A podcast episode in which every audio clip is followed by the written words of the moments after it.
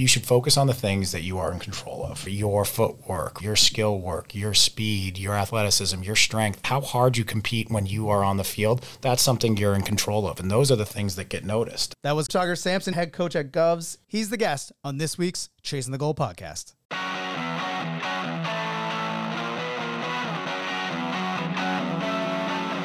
Welcome to New England Lacrosse Journal's Chasing the Goal podcast, your destination for all things lacrosse. I'm your host, Kyle Devitt. Alongside me, Mr. Jack Piatelli. Jack, got to be in your bonnet today, I hear. Yeah, I'm very disappointed, Kyle. What are you disappointed about? Very disappointed. I've been this disappointed in a long time. I'm sure you, like I do, a lot of high school coaches will reach out to me looking for assistant coaches. Sure. So this gentleman reached out to me, high school coach, got a resume, and, and my name was referenced that I was his coach at one time, and he said this kid, and the name rang a bell. Said I got a resume. I said send me his resume. Sends me his resume. I'm looking through, and I go, oh yeah, I know this guy. He was played for me, and he was end of the bench type guy. He was a good teammate, didn't play much, and on his resume it had it down that he was a two-time All-American. Now, I coached at this college for four years. No All-Americans. Yeah. Zero. But he claimed he was a two time All American. So I was very upset. I contacted him. I called him. His number was on the resume. Yeah. Spoke to him. He told me that he didn't read the resume before it was sent to the high school coach because his wife wrote his resume and she sent it. I said, That's a bunch of garbage. And I can't believe you're trying to convince me that you did not see your resume Yeah. and you're a two-time All-American. That's sad. It is sad. And I got to say, it does happen a fair amount, right? I mean, not where I am because there isn't a competition for spots for assistants at New Hampshire high schools. I'll be honest. And the reason I know that is because I handed my resume to a couple people, and just because I coached in college, they were like, "This is an assistant job," and I'm like, "Yeah, you're gonna pay me nothing. I'm gonna show up, and I'm gonna fire the kids up, and it's gonna be a lot of fun, and that's it. And then I'm gonna leave." And the look on the AD's faces when I understood the assignment was very what? Because it's not like other sports, right? Like lacrosse is very it's labor of love, and we talk about this on the podcast all the time, right? If you're in lacrosse and you've been in it for more than I don't know, a couple years after you graduate from college, before you give up, which is an affectionate way that I, I describe it, right? Like you're well en- entitled to give up and make real money. You're in it and you, you don't leave unless something happens and you have to leave, right? Like you have to make that money somewhere else or you have to get, get another opportunity. It's way better somewhere else. So I understand that, but I also get like the, the faking of resumes, the embellishing of resumes is, is actually like a real problem pretty much everywhere. But in this lacrosse community, you're not going to get away with it. No, it's too small. That's too the crazy small. thing. Everybody knows everybody. A hundred percent. knows exactly what's what's going on, and it's disrespectful to those All Americans who work their asses off Yeah. to become an All American. I was an All American, worked my tail off. I set goals for myself. He's a wannabe Yeah. who never wanted to work, Yeah. and he never played. Yeah. Kids that kids that never play and still play, I'll never. So he's walking around telling people he was a two-time All-American, and he's he's coaching youth lacrosse. What kind of message is that? Do you- Anyways, do you need that resume to coach youth lacrosse, man? no, I'm just saying It's all dads anyway. I know, but it's on his resume. I'm just saying he's showing up at youth practices. No. Yeah, he's probably telling the kids, "Yeah, I was a two-time All-American." Then they see him throwing the ball and they go, "There's no way you were two-time All-American. You Yeah. can't even catch and throw." It, it's well, it's also it happens the other way too. So like, I worked a camp second year out of college. I worked a camp. I probably should say the name, but I'm not gonna. I worked a camp in Texas, and it was a certain famous lacrosse family run camp. And they were introducing us as coaches, and I was the only. There weren't. It was just them. And then they found out that I lived down there. They're like, "Do you want to do it?" I was like, "Sure." They introduced me, and they before they went up and introduced all the coaches, they asked me my GPA, and it was high. So like I told them, and they're like, "Right." So they get up there, they introduce everyone, and then they introduce me as an academic All American. And I'm like, no, just because I played and my GPA wasn't two doesn't mean that I'm an all academic All American, dude. You know what I mean? I had to be like, hey, let's not do that when we do the Yeah. next group, okay? Let's, that's not okay. You know what I mean? Like, Yeah. but that sort of embellishment, like, look how great the camp is. We got this person that happens in coaching. It happens in new hires, all that stuff. Like this, it's kind of. I mean, you can get away with it at a camp in Texas. Do you know what I mean? And I could have let it slide. I didn't. I was like, don't say that. That's not. I didn't earn that. You know what I mean? I didn't. I was I was happy to be on Dean's list, man. I made say I was on the like academic achievements do mean things, but it's so funny because do you know all the All Americans on D1, D2, and D3? You pretty much can pick them, right? Do you know the academic All Americans? Do you know why you don't? Because no one cares. like I and you, sh- they should. It's part of my job to maybe make sure they do. But at the end of the day, it's a lot of a lot of sports is performance on the field and people don't realize that like that that's what puts butts in seats like you're not just because you're an academic all-american at a school no one's ever heard of that's a great accomplishment for you you shouldn't say that's wrong but at the same time it's not the same thing as all-american all-american We you can we can go on and on. What about preseason All American? Well yeah i, wrote, about I what- voted in yeah. those don't, I, I can't All right, i so, can't So so what, what- why don't we have a preseason academic All American? oh yeah based on fall scores how many how many kids from the ivy league skipped the fall fall semester and went in oh wait we have to cut that i'm just kidding we'll keep it in i don't care but what we can't cut is our guest Mr. Tugger Sampson, he is the head coach at Govs, and uh, your your title at, at Twisters is what? The associate director at Twisters.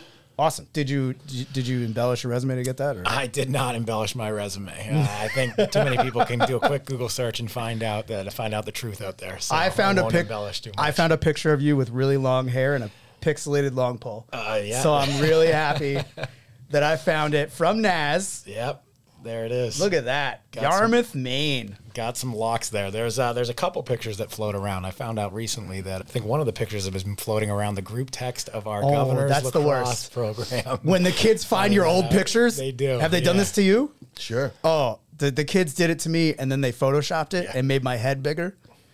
And it's all my listen. My head's already abnormal. I look like a pumped up like Tom Cruise head. It's already bad. It's not. You don't need to make it bigger. They just made it bigger and bigger and kept sending it out just because they thought it was funny. That's it hilarious. was funny. To be fair, I, I liked it, but.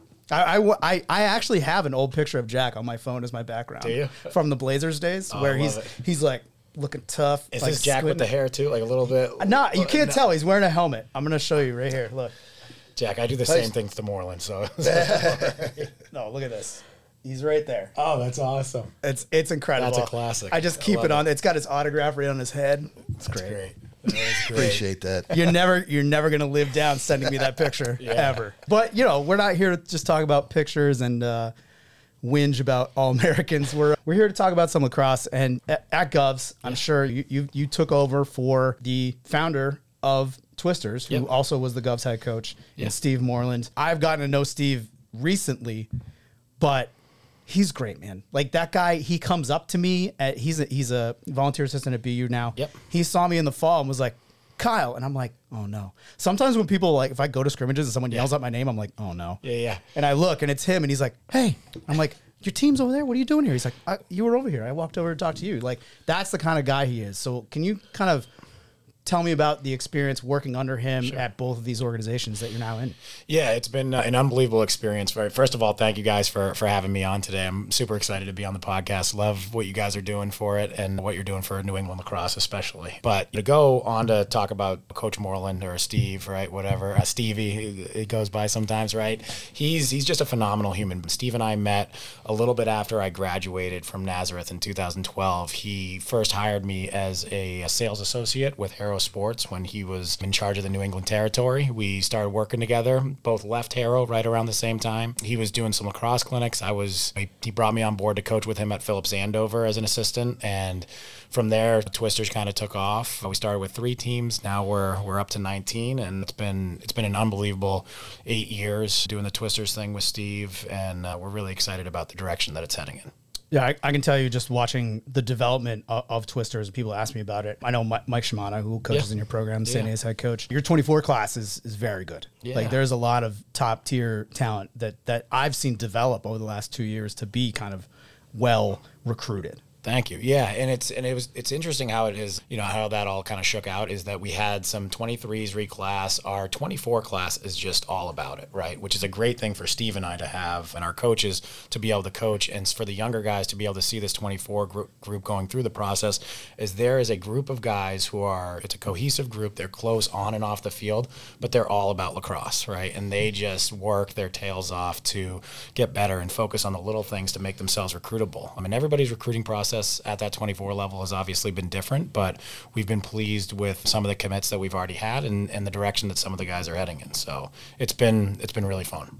When you talk about the little things to get recruited, Sure. What exactly do you mean by the little things? Yeah, so I think you can. This is this is the same philosophy that I have at Govs too, right? You are you should focus on the things that you are in control of, right? As a player, your footwork, right, your skill work, your speed, your athleticism, your strength. Those are all things that you are in control of, right? How hard you compete when you are on the field, that's something you're in control of, and those are the things that get noticed. It really hits home for some of our guys as they're going through this process. Let's take a defenseman for instance. So you're going through the process, and we're talking to some maybe D1s, and then they come back and they're like, his lateral movement just isn't fast enough, or his footwork just isn't clean enough right now.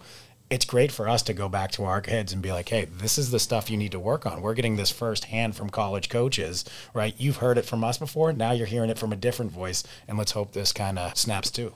Yeah, I had a I had a kid who got recruited to a D two school. He's a senior this year at Hopkinton, and one of the things I said to him is, I'm like, you need to go play somewhere else in the summer, because you need to hear someone else's voice that isn't mine. Yeah. And it's not that like I I love coaching him. He's the most coachable kid I think I've ever coached in my life. There's Yeah. a reason he's going to that school. Second kid in a in a line to go to that school. We're trying to build a pipeline there, and he has to adapt to wit to play a different way. And one of the things I wanted to ask you about, Yeah. because you are involved with club and coaching a, a high school team, a, a prep team, Yeah. the roles that players play from club to prep is not always the same. Yeah. And I think that's actually for the better. Yeah. How do you coach that when you like you have kids that are Twisters kids and Govs kids? Sure. How do you make that work? How do you tell them, okay, here on this team, for the betterment of this team, you have to play this role? How do you make that that work for you? Yeah, I think that's especially different for freshmen and sophomores that are coming in. Last year with our Govs team, we had a decent amount of returners, but we had a lot of new faces there too, right? And so when you're balancing the club and the high school stuff, it's important for them to learn how to play different roles, right? A guy that might be a heavy two way guy for us at Govs might be a little bit more dominant on the offensive side when he goes and plays club, right? Can be a little bit more of an alpha when he's playing with just his, his grad year. But I think it's really important for them to also understand that there are little things you can always be doing within your role, right? Be a star in your role to help help the team win and help us become a better program. Whether that's club or whether that's high school, there's always little things that you can focus on, right? And I think understanding different roles are a really important piece of that because me for me, for instance, I played LSM all four years in in high school. When I got to college, they saw my foot speed and they're like, "You're going down low," and I was like, "All right, yeah, sign me up." Like as long as I can get on the field, so it's important to be coachable in that aspect and understand that just because you've been doing something one way for your high school program might be different for club or vice versa, or when you get to college. Yeah, and, and another example that I keep using Hopkinton as the example because that's Yeah. what I those are my boys. I had a kid who's a, a freshman this year at a program, and he transferred in, and uh, it's his first year playing college lacrosse at a, at a not club level, right? He was previously at a club level, and he was telling me like, Coach, I don't know. Uh, he's gone through a week of practice, and he's like, I don't know what I'm gonna do. Yeah. And I'm like, here's what you're gonna do. You're gonna do whatever the team needs you to do. Yeah. It's I don't care that no one cares that you all state selection Yeah. in New Hampshire. No one cares you played in the North South game. That's over, man. Yeah. Like you have to restart. And if your coach asks you to do something, you have to go do it. He's like, well, I don't want to be pigeonholed in that role. Like I don't know, like how, I don't know if how that's gonna work. And I'm like, it doesn't matter.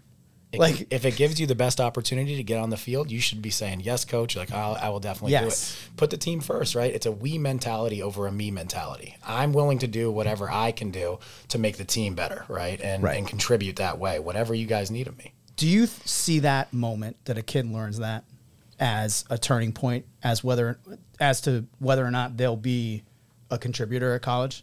Because I feel like if you don't have any adversity to make a team and you've just won everything, you keep winning, You're so good. You're so athletic. And then you get to a school and everyone is just as athletic as you and also bigger and stronger mm-hmm. Yeah. and shoots harder than you. Yeah. How how much of that do you do you weigh? I think the guys that have gone through the ups and downs and that have handled some adversity are in a really good spot to go into college and contribute, right? And understand that there will be ups and downs. Steve and I talk about this all the time. And, and Jack, you're very present in the, in the club world and you see this, right? Development is not linear, right? There are ebbs and flows, there are ups and downs. It's how you handle those ups and downs, okay? Understand you're at, you're at a really high point. You just came off an unbelievable club game, right? Okay, the next game, you got to still bring it right? There's going to be ebbs and flows, ups and downs the entire time. And then those players that have gone through some of that diversity end up having really successful college careers. And teams that have gone through ups and downs through the season, I usually see them, for the most part, playing really well towards the end, right? As long as they're finding the right gear. And we were an example of that last year with Govs. But, you know, as long as we're progressively moving in the right direction, there'll be ups and downs, but making sure you push through that adversity. No question about it. And I'd like to talk about the, the COVID situation has really challenged our athletes, lacrosse players, especially the players in the Ivy League school. Because last year for the freshmen, it was their first season. Because the first season, five games, second season, they lost. So they're practicing for almost three years before they actually play a game. Then they have two new classes when they arrive as a junior. Some guys got injured, some guys aren't playing. So you got to really love the game, and you really have to pick a school that you know is a good fit, good education, and talk about challenges, right? I mean, Yeah. you never know what to expect. I mean, who would ex- Yeah. predicted COVID, right? I mean, it's crazy. Yeah. You're all excited. Next thing you know, the first two years are canceled. A lot of kids could have said, ah, I'm done, moving on. But they all stuck it out. They did, and they all started. They focused on the things that they can control, and that's something that you heard about a lot through that process. Is that okay? The COVID situation, we're not in control of that, right? The fact that we're not able to play, the fact that we weren't able to get games and stuff like that, we're not in control about that. Okay, so let's focus on things that we are in control of.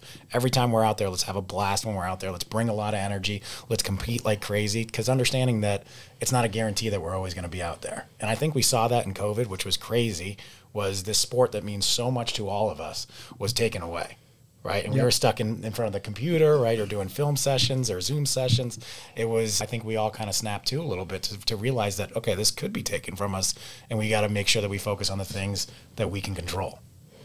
Now, you grew up in Yarmouth, Maine. Yarmouth maine So yeah. how does a guy from Yarmouth, Maine, back in the mid 2010 so end up at NAS to play lacrosse? That's uh, quite a story. Yeah, it was it, it was great. I, I wouldn't change anything about my process. I love that I'm a small town kid from Maine, right? Obviously, a handful of players that have like come through there playing the college ranks. There's a handful of guys that are coaching now at the college ranks that went through Maine lacrosse. I was really blessed that I had an unbelievable high school coach in Craig Curry. So Todd Curry from Syracuse. It's his older brother, and so they're a West Genny family, right? And he started early on in the uh, town program, which you see here when you get really good coaches at the town level, at the youth level, it can really help develop the high school program as a whole. And so through that entire process, a club was a little bit early on. There was like some Maine select stuff going on when we started, but I never played club. We stuck with our high school team and we traveled a little bit. We'd go to a fall tournament, and then Coach Curry would take us up to West Genesee for the Wild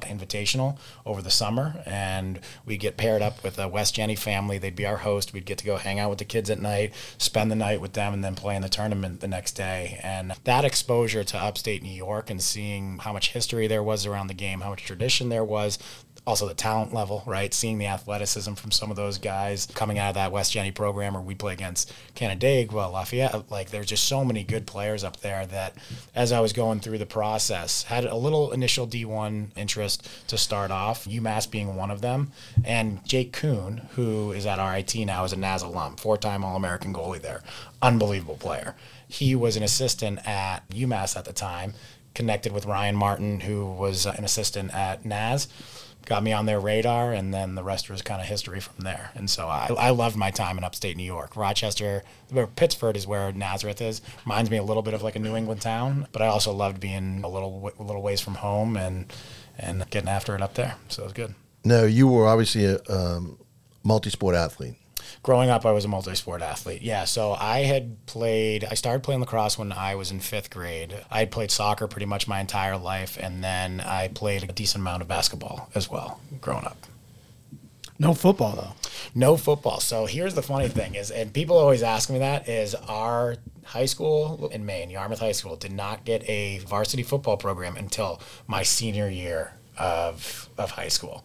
So all of the athletes, we all played soccer, and it's a, it's a pretty heavy Yep. soccer town. As we all grew up playing soccer, and honestly, looking at the, the way that it correlates between lacrosse and soccer, right? My footwork, my head turns, right? My awareness, like all that stuff, the the agility piece of it, actually benefited me on the lacrosse field. So you were captain your senior year at NAS. Yep. When you arrived on campus, what adjustments did you have to make in order for you to find time on the field? Was it as challenging as you thought it was going to be? Sure. It was it was more challenging than I expected it to be, right? And I think in every and I think a lot of college players, right, a lot of college freshmen have this moment of realization where it's like I am not as good as I thought I was.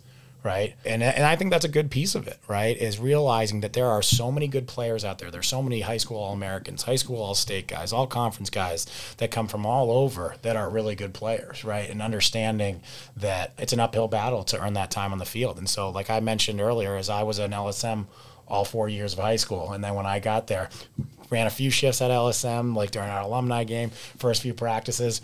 Coaches came to realize pretty quickly that the foot speed wasn't exactly there, but I can move laterally pretty well. And they're like, okay, so let's let's try it out down low. And I, I loved playing down low, and so that's uh, that's where I kind of made my transition was going from LSM to down low, and I was happy to do it because it it meant a better opportunity for me to jump on the field. What did you find was the greatest difference going from high school to college? Was it the skill level, size, speed, intellect? Yeah. Yeah, I think it's a little bit of everything, especially the skill level, the speed and the strength, for sure, right? I was I was coming into I was going into college. I was like 165 pounds, maybe pushing 170 pounds, right? String bean. and the physicality obviously and the speed of the game and the skill level, like those guys can just play and quickly realizing, okay, I got to put my work in in the weight room, right, in order for me to be able to hold my own out here. It just uh, it opened my eyes to I'd been in the Maine world for for so long to open your eyes to how many good players are out there and the speed and the skill level. It was yeah, it was it was great. I loved it, but it was it was kind of one of those moments where it's like, okay, I got to get back to work and and really earn my spot here. But what interesting is coming from Maine, it wasn't that you didn't want to work harder to become a better player. You just didn't know what you had to do to become a better player. And then you Yeah. go to Nazareth, Yeah. exposed to upstate New York, and Yeah. these guys have been around the conditioning, the weightlifting, and so on and so forth. And they're training to become better lacrosse players, but you fit in very well because you were committed to make those changes to become a better player. Yeah, and I think like the other piece of it too is our like I go back to Craig Curry, who was our high school coach too at Yarmouth. Is he had been around the game for so long and had developed so many guys to go off and play in college. Like we always had kids going off to play at Bates, Few to Bowdoin, right? I Wanda Brown, Delaware. Like there were there were kids that could play from our program. So going against those guys every day in practice was obviously great exposure. But then once you get to college, right, realizing that everybody's like that, right? And every game is like that. And there's just so much talent and skill level out there. Yeah, I really enjoyed it. Can't take any plays off in college. No, you cannot. If you're In ball wa- practice either. yeah, if you're ball watching for half a second, you're getting backdoored, and then you're feeling a little bit of shame. It's just that. What's amazing to me is I don't think I might have one game on film from my college that a long time ago. They had film back then. yeah, it was definitely black and white, um, but with no volume. It was the dailies from 1920. It's those picture books. that- Chaplin, but- Charlie- Charlie Chaplin's calling the Yeah, game. Yeah, yeah, he's calling it all right. Two hands up when I had the ball. Goal, goal, goal. We're going to take a quick break, but there's more Chasing the Goal podcast on the way. Are you serious about playing your sport in college? Do you need a flexible education that allows you to maintain your practice and competition schedules while also preparing you to succeed at the next level? You should check out the University of Nebraska High School. UNHS is accredited and offers more than 100 online courses, including NCAA approved courses to protect your academic eligibility. Students could earn a UNHS diploma or take a single course for transfer credit. Courses are college prep, self paced, and available 24 7 365. Enroll anytime and take up to a year to complete a course. Visit highschool.nebraska.edu today. Dedication, skills, focus, and the drive to play at the highest level. Laxachusetts is committed to providing the coaching and curriculum that will allow boys and girls to learn and grow as individuals and as teammates. With an emphasis on skill development and academic excellence, their players have led the country in college recruiting for the past 10 years. With over 800 plus players moving on to play in college and over 130 plus high school All Americans, Laxachusetts has been able to set the nationwide standard unmatched in the sport of lacrosse. To learn more, log on to laxachusetts.com. That's laxachusetts.com. Looking to keep up with all the latest news and information on New England lacrosse? New England Lacrosse Journal and laxjournal.com are the premier resources for information and inspiration on the New England lacrosse scene. Have every issue of New England Lacrosse Journal, the magazine, delivered to your home or office. And don't forget to stay in the game every day with a digital subscription to laxjournal.com to receive daily digital lacrosse coverage on club lacrosse, college commits, prep and high school, Division 1, 2, and 3 colleges, showcases, rankings, and much more. Get in the game and behind the scenes now by logging on to laxjournal.com. Just click on the subscribe button and start the subscription that is right for you today. New England Lacrosse Journal is a Seamans Media publication. Seamans Media. Inspiring, informative, insightful. This winter, Piatelli Lacrosse has a great way for you to stay in shape and play lacrosse. Kyle, yes, starting in January, we have box lacrosse leagues for youth and high school, players of all ages at two convenient locations in Agawam and Taunton, Massachusetts. The up-tempo pace of box lacrosse is an excellent way for players to learn to play faster and develop new skills that will make you more effective on the field in the spring. And coaches will be provided for each game, and all players will take part in mini clinic prior to the game, where we will work on different box lacrosse skills. Make the most of your off-season, play some box lacrosse. This program is open to all interested players. For more information on our Winter Box League, visit www.piatellilacrosse.com. Experience in college really groomed you for your passion to become a coach and give back to the game, which you've done, you know, so well. We've gotten to know each other really well the last couple of years, and obviously, uh, I have a great respect for you as a human being and a coach and the energy you bring to your players. You're a great coach. You know the game. You're a student. You do a great job. Your Twisters teams are well coached, always well prepared when they're on the field. Steve is he's learned a lot from me over the years. Steve Moreland. I had to mention that. I met Steve in Australia, as you, you well know. But uh, did you always know you wanted to coach? I didn't. So I didn't really know what I wanted to do right after school. So got into the sales job with Steve early on, and I was I was actually working at this place called Maine Lobster Direct up in up in Portland, Maine. Wow. I think you said that wrong. no, the name Maine Lobster Direct. Maine Lobster Direct. Yeah, yeah. There you a few AHs in there. No, and that's and I I was kind of just figuring it out. I didn't really know what I wanted to do, but then after getting connected to Steve, we were doing some clinics in Andover, and he brought me on to coach at Phillips Andover. And once I started to get the taste for it, right, I had an, an incredible passion for it. Right, I loved it. I loved being able to try and give back to the players, but also to be able to stay around the game. Because I look back at my experience, and there's so many life lessons and so many little things that I was taught from whether it was Coach Randall at NAS, Coach Martin, Coach Curry at Yarmouth, Coach O'Donnell at, at NAS as well, Coach Mangi. There were just so many great guys that I've been surrounded with that had taught me so much that I wanted to do the same. And I didn't I didn't realize it until I got out there couple of times and was like, okay, like I I really like love doing this. And that's something my parents had told me for the longest time growing up is find something that you love and that you're passionate about and we'll, we'll you try and work everything else out, right? As long as you're passionate about it, then it doesn't feel like, oh, I got to get up and I got to go to this tournament. I I still get like those like early morning like butterflies going to like our first practice of the year or like game days. Like I feel like right back in it and and I love it. So being able to do that has been a tremendous opportunity. I'm very lucky. I fi- finally found something I was passionate about. I was like 57, 58 years old, and that, that was having a, a wonderful partner, a co-host to have a Oh, podcast hey, with. thank you. Kyle Oh. Devlin. It took me 58 years. My I'm heart. finally happy. My heart. That's awesome. That's no, awesome. I, do you wonder, and th- this is going to sound bad to maybe some people lis- listening, but do you ever wonder about people that just like never find that? Do you like? I'm sure you see it, right? Like, you, not all the parents that you guys deal with have it, or sometimes even the even the kids. Like, do you think about that? I think about it all the time, and I don't know why. Because I, I, I do have conversation with people, and they're like, "What do you do?" And then I tell them, they're like, "Haha, what do you really do?" Because they don't think it's a real job.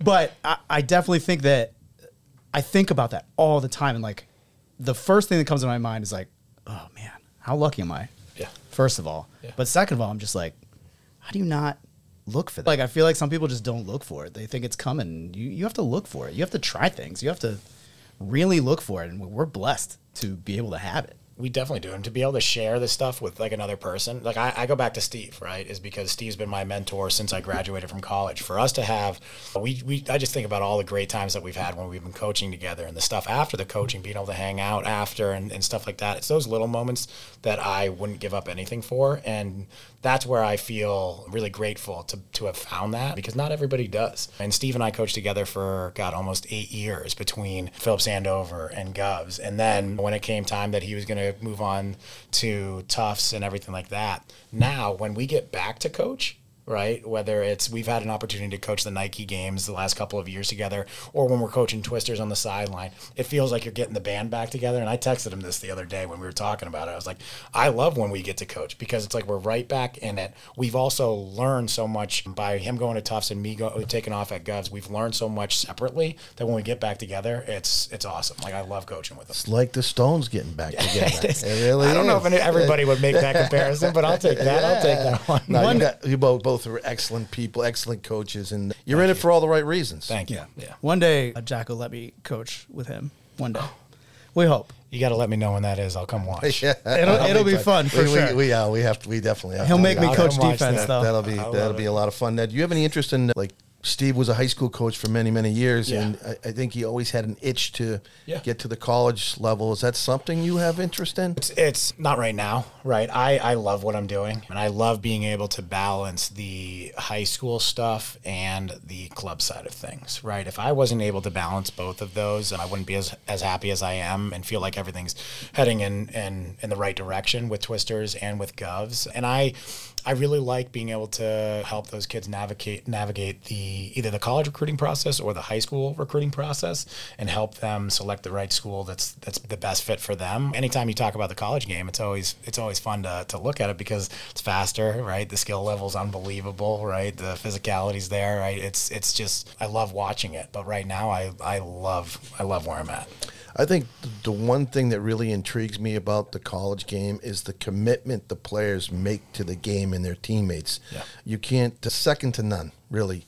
High school, you get maybe 75 kids committed, 25 not. Youth, whatever. Even even in the clubs, you Yeah. don't have every single kid committed like you do. That's what really intrigues me about college. And you're in a great time in your life. You're Yeah. in the your early 30s, and you have you and yeah, Kyle. I almost forgot your name, Kyle. He's 60, guys. That's a Yeah, tough yeah. soak. Tough just turned 60.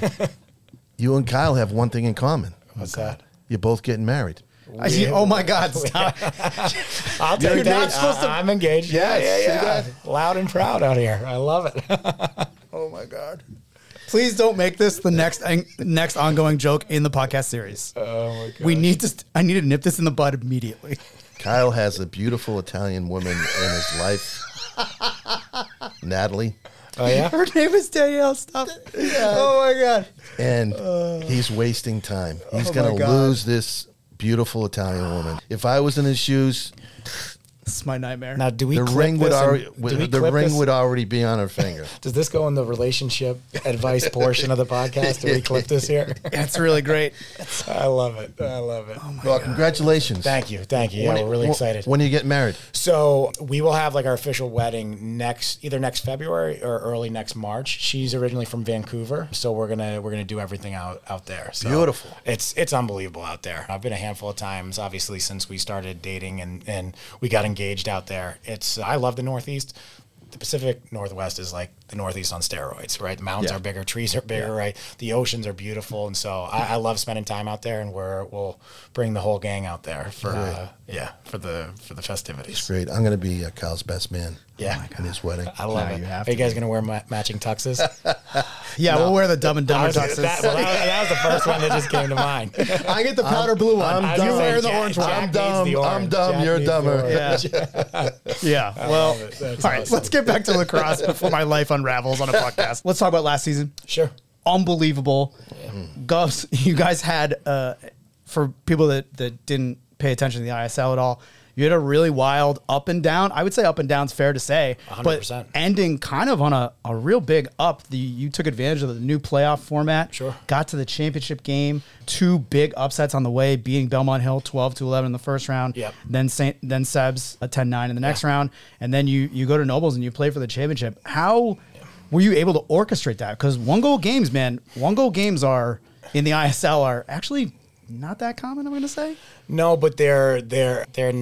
It depends. I mean, we had we had a couple. Obviously, we had like three one goal games last year. Um, Right. Our opener in the ISL against Sebs, and then the playoff games. Right, we had two more one goal games Yep. there. But it depends. When the I love the playoff format. So even like leading into this year, there had obviously been talks about the playoff format for years past, and I was always for it. Right. I think it's always interesting when, you know, you've got everybody playing their league games, and then by the time the the season's over, it's like okay, let's look at who has the best record. Or in 18, we beat Sebs, Nobles lost to Sebs, Nobles beat us. We end up sharing the title with Nobles when head to head Nobles beat us, right? And so it just it just leaves with like a little bit of a funny feeling, right? When you're sharing it with someone that beat you, but then we beat a mutual opponent. It's so it's it's a little bit different, right? But the the playoff is the perfect way to handle it. And I think seeing it last year with the amount of coverage that it had, the amount of exposure it had for our players and for our schools and our program and New England lacrosse as a whole, I think it was unbelievable. And I think it's only going to get better. Yeah, and I'm, I'm going to put this out there again into the universe. Jack and I will call this game. We were available. We actually we we we talked to talked to the Nobles coach. We talked to Rally. We were like, hey, we'll do it. And then the stream was shot on an iPad. Yeah. So I think that's the next step. I think that would be awesome. be Honestly, I think amazing. it would be great. I mean, I was there. I watched the two semifinal games. The Yeah. first one, you were playing against Sebs, and it was I happy. First one was Bell Hill. First, the se- or, No, the semifinal. Oh, the semifinal. Sorry, yeah, yeah, against Sebs. Yeah, yeah. You guys played at Sebs. Yep. And Nobles was playing home against there, right? there, Yeah. so it's right down the street. Yeah. And I was able to catch the fourth quarter because your game Yeah. had ended. That your game against Sebs was, a, I believe, a was it a one goal was game? a one-goal game, It was a great game, back Yeah. and forth, back and forth. But the thing I wanted to mention was. Originally, you weren't in the upper bracket for the tournament. Correct. So you weren't even going to play in the upper bracket. Yeah. But R- Rivers somehow couldn't Yep. play in it. There's something happened at school. Yep. So you guys snuck in, and Yeah. they ended up making it into the oh. championship game. So that just tells you the depth of talent and a lot of very good players and teams in the ISL. It does top to bottom. It's an unbelievably deep league, right? Every team's got guys. Every team's got guys you got to plan for, right? And they've got depth. It's it's an unbelievable league, right? And yeah, and so like the way that things were shaking out, right, is we owned a bunch of tiebreakers with other teams, right? But then Rivers wasn't able to play their last two games, and so it was was looking that it was going to come down to obviously the winning percentage things, right? When we still felt like we had earned our spot. Right. And I'm fine saying that because we had won out our last, I think it was like last five games to earn that, to get us back in the picture there. And, and then all we, we always just felt all we needed was an opportunity. We had a lot of new guys last year to the program. We returned a decent amount of, we had a decent amount of returners, but we had a lot of new guys. Owen Umansky was essentially new to us last year, right? Pierce McDonald was new to us as a midfielder, dominant. Huck Trafton, a midfielder from York, Maine, was new to us. And for those guys, right, they had to learn how to play together, right, how to play our style, right? We started freshman at attack last year. Our star, our stud lefty attackman got hurt the first game of the season, and so we had to bump a midfielder down to attack, right? And so we lacked a little bit of depth, but our guys made the plays when they needed to, and we knew if we got our opportunity to get into that playoffs that we were fully prepared to make some noise. And all I kept telling our guys is, you got to believe, right? You got to understand that we we deserve to be here, right? And when we get that opportunity, we are not going to take that lightly because I am a I'm a big believer that the scariest thing to play against is some someone that has nothing to lose. Right? Is when you go against an opponent that has nothing to lose, that's when it can get a little bit a little bit tight on the other side, right? And we were playing with house money for lack of better terms, right? To start that playoff run and we we we had an opportunity to play against three teams that had beat us in the regular season, right? And all really well coached, really good teams that we were excited to play against. And our guys rose to the occasion and, and brought it, which was great. Yeah, I think in particular, Umansky, who, you know, was new to you guys last year because he won the MIA title. Yep. Uh, with, St. John's Prep Yeah. the year before. Um, one of one of my favorite face-off guys to watch just because he's so intense, talks a lot. Yeah. Which, which like, listen, I, I kind of like that sometimes. Not all the time, but when you're face-off guy, Yeah. you kind of want that. if the if you can back it up, right, you're you're allowed to do a little bit of talking, right? There's a, there's a fine line there, right? And I've got an unbelievable assistant coach and, and Tom Westner up there um, at Govs, and we always tell the guys, right, if it, if it crosses a line, we we will step in, right? We don't need the refs to like step in and tell like we are going to step in, right? Because there is there's certain expectations that and responsibility that comes along with wearing the governor's name across your chest, and we want to conduct ourselves the right way. But sports are highly emotional, right? And when it is tight, and especially when you are a face-off guy and you are in a wrestling match and a battle every single time, yeah, emotions will boil over, and and you see it all the time. But you know, Owen is one of the toughest players I've ever coached, and his play backs it up, which is something for anybody in sports. If you're going to talk, you got to back it up. Yeah, I think another one of your guys that I really enjoy watching, Pierce McDonald, going to Penn. Yeah. just he's he's almost like you you watch him with the ball, and you're like, what's he gonna do? And then he does like a move, and you're like, what? How did his body do that? I think a couple times. Like I've seen him, like especially. I mean, he, he played for Massachusetts down in in Florida when I was there for IMLCA. Yeah. and he did this move where it was almost like a euro step. Yeah. in the middle of the field to get his hand free, pop back on his his off foot, and fire to pass right across to a op- wide open guy. Yeah.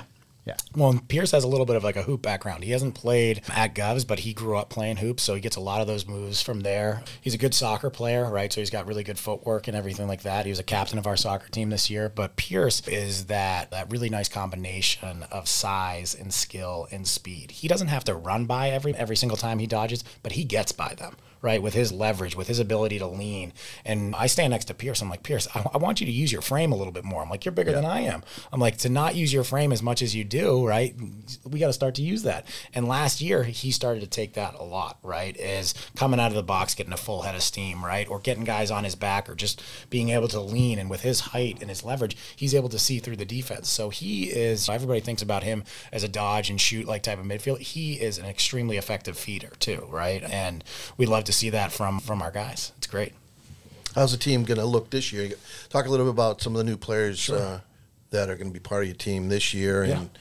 What what what the expectations are. Yeah, so we're really excited heading into this this year. We return everybody on offense right now, which is which is great. We, re- we return Owen at the face-off X goalie returns, and, and Andrew Almquist, who's a 24 lefty goalie stud for us. We lost two of our stud poles. Ben Baroni, who was a captain for us, went off, and he's a freshman at Villanova now. Ian Olenek was a captain for us last year, is a freshman at, at Providence right now, and so replacing those two guys is always difficult, right? They were just absolute animals off the ground and in transition and were leaders of uh, the backbone is what we call it on the defensive side. They were the leaders of the backbone and they did a really good job of getting the younger guys up to speed. But now we brought in a couple of guys that will help out on the defense right away which is great. We, we still return our 24 defenseman ethan winterbottom who's committed to hobart. We're really happy with our 24 lsm colin maloney. He, he's progressing really nicely. So we've got we've got the pieces in place. It's all how they come together right and we're excited for preseason this year. The the side on the offensive on the off- offensive side of things, excuse me, is that we've got some added depth. Last year I ran four offensive middies because that's what we had, and Owen Umansky was one of those guys, right? Who's normally known as a face-off guy, right? But Owen can play, and so now for us to be able to have that added depth, it's something that Steve and I love to have when we were either at Andover or at Govs. Is we like guys that can play both sides of the ball right? Mm-hmm. Especially with the way the game's evolving, with the shot clock, with the, the speed of the game. If you're trying to get your D middies off, right, we're trying to keep those guys on. Right, or we're trying. If your offensive midi gets trapped on the defensive side of the ball, we're trying to keep that guy on. And so, for us to have that added depth and be able to play guys two ways will help us play the style that we want. And so, we are we're excited, but we understand there's a lot of work that has to be put into it. Who's your most natural rival in the ISL? So school wise, right, Brooks is like the the school rival. But then I'd say in terms of lacrosse, just with the games that we've had in the past, you have to look at Sebs, you have to look at Belmont Hill, you have to look at Middlesex, you got to look at Nobles, like all of those, and that's that's kind of the beauty of of the strength of the ISL is that there's so many strong teams there and so many kids, so many strong players that if you don't bring it every single game, you could be walking home with the, the loss. Yeah, that's why I say there aren't a lot of one goal games because the the prep for that and Yeah. the output of, of effort is is huge. It's it's a it's a fascinating prep league. Yeah. Because there's not like a ton of there are a lot of teams in it, but there aren't a lot of teams kind of on the lower end. Right? Like there's a lot of teams in the middle, there's a lot of teams at the top, and it's just like tooth and nail every time. Hundred percent, and I think, and I think it's great for the sport too. Is that there's a lot of club guys coaching right at the high school programs now too, especially in the ISL as well. There's a handful of guys affiliated with clubs, and I think it's great for the sport. Right? Is I'm a big believer too. Right? Yeah, I've got my affiliation with Twisters. I don't just recruit Twisters guys at Govs. Right? Yeah. I spread the wealth. I want guys from a bunch of different programs. Right? And I know what I'm looking for when I'm out there recruiting and everything. But um, yeah, I, I like I like having that diverse group of, of players at the program. how much of your job is is that is going to kind of I guess I guess it's youth showcases at this point to Yeah. get to get prep kids. How how much of your job is that? A decent amount, right? And so, especially on the Gov side of things, right, is that you always have guys that reach out and say that they're interested in Govs, but then there's also I want to do my my legwork and get out there and recruit. And so, whether it is the Road to Prep showcase, the Prep Bound showcase, whether it's all these youth tournaments that I'm at already in the summertime or these spring league games that, that we do, those serve as recruiting purposes too, right? And so, I, I go to those events and I want to watch those guys, get introduced to some of them through some of the club coaches and everything. And so, there's a decent amount of time that is spent going to these events and recruiting at these events, but also a good amount of time that's spent on campus for the interview process, for the tour process, right? I want to make sure that those kids get a really good understanding of what Governors is about, not just as a lacrosse program, but as a school and the types of people that are up here and everything like that. And so it's a fine balance, obviously, but going to the recruiting events is really important. And then spending that time on campus with the, the recruits as well is, is critical. I mean, you're basically a college. That's kind of being what being a college coach is, man. Like Yeah. that's a lot of. That's actually the part I hated. Yeah. I hated it. It- like coaching The recruiting college. process, Yeah, or- I hated it because you'd get a kid and then I'd change my mind. Nope, FAFSA didn't come through. Nope. Like there were so many reasons to say no. Yeah. I, I think it's probably a little different at, at, at the prep area, but I, I that dealing with that disappointment is it, it wasn't for me. I don't think you could pay me enough money to go back and coach college. Yeah, see, and that and that can be like the tough part, right? Is like very early on is is handling that type of stuff. I've heard and Steve and I talked about this, but Dom Starsia used to say this: is you always have to make recruiting personal, but you don't take it personal, right? So if a kid wants to go off and go play at a different school, you can't take that personal. I know in my heart, right, in my head, that I've done everything to provide this kid with the opportunity, but at, at a certain point too, it just might not be the right fit for him right and and and you can look at it twisters wise too if they want like if they want something else from it right I, we're not in the, the business of putting kids in headlocks right or or telling a recruit hey you got to come to govs no we want guys to come to govs that want to be there right? And we want guys to play for Twisters that want to play for Twisters, right? That makes our job a little bit easier. And when you're fully invested in the place that you're at, whether it's your high school or your club program, right, then the other stuff can really take care of itself because you're fully grounded there and you want to be there. Well, it's interesting. I think in the last five, maybe 10 years, really what's changed in the ISL and a lot of prep schools is the recruiting. I mean, 10 years ago, I, they weren't recruiting players, but now they have to recruit players in order to be competitive or be in the top four in the ISL. I mean, it's become very, very, very competitive. And you mentioned the schools Nobles, Belmont Hill, St. Sebastian, Govs, Rivers, Thayer all good programs. Great programs, yeah. And any one of those six, and I didn't mention a number of others, could win the championship this year. They're really good based on the rosters that we're familiar with. Yeah. I think it's also like who gets hot at the right time, right? Right. Is like so like you look at our schedule last year and look at our results is it was you're 100% right. It was up and down. Right? There's no question it was up and down throughout the year, but I think it took those ups and downs for our kids to figure it out too. Right? Is we had some really candid conversations with them in the locker room or after games where stuff was going a little bit south to be like, hey, we got to figure this out, but you guys also have to understand that you've got a responsibility to uphold and you guys have to put the work in. And we ended up peaking at the right time. We, in the championship game, ran into an unbelievable Nobles team right? And to see what Chad Palumbo had gone through. Tom and I talk about this all the time. I couldn't be happier for Chad Palumbo, for him to be able to go through what he went through and end his senior year with an ISL title was unbelievable. Now, does it sting still that we got our butts kicked in the championship? Yeah, but I'm also, I told our guys after the game, you don't hang your heads because of this, right? Beyond proud of what they were able to accomplish, don't hang your heads, keep your heads high, but understand, right? we we let it get away from us, and now it's time for us to go back to the drawing board and work towards that common goal again. It's really no worse feeling than that.